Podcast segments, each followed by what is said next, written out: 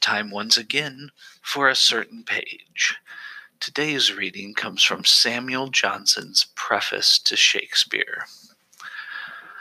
The poet of whose words I have undertaken the revision may now begin to assume the dignity of an ancient and claim the privilege of established fame and prescriptive veneration.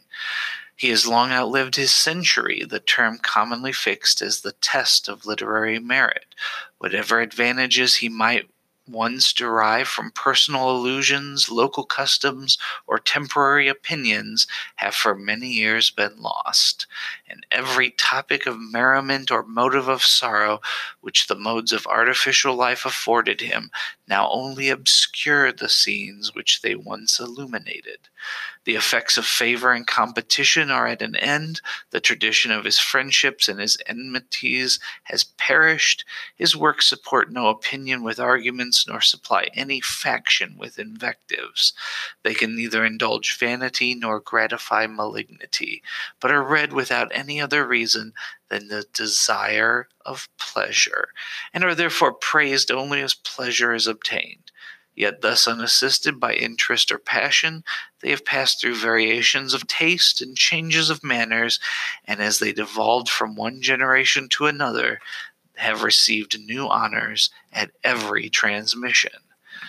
But because human judgment, though it be gradually gaining upon certainty, never becomes infallible, and approbation, though long continued, may yet be only the approbation of prejudice or fashion, it is proper to inquire by what peculiarities of excellence Shakespeare has gained and kept favor of his countrymen. Nothing can please many and please long but just representations of general nature. Particularly, manners can be known to few, and therefore few only can judge how nearly they are copied. The irregular combinations of fanciful invention may delight a while, by that novelty of which the common satiety of life sends us all in quest.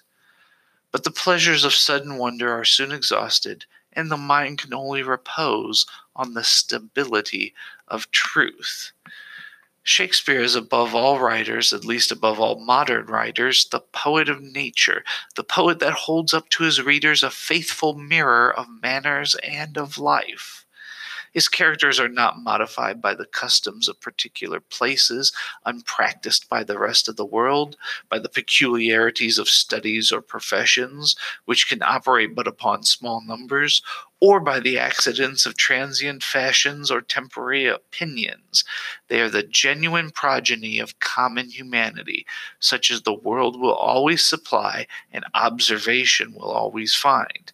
His persons act and speak by the influence of those general passions and principles by which all minds are agitated, and the whole system of life is continued in motion.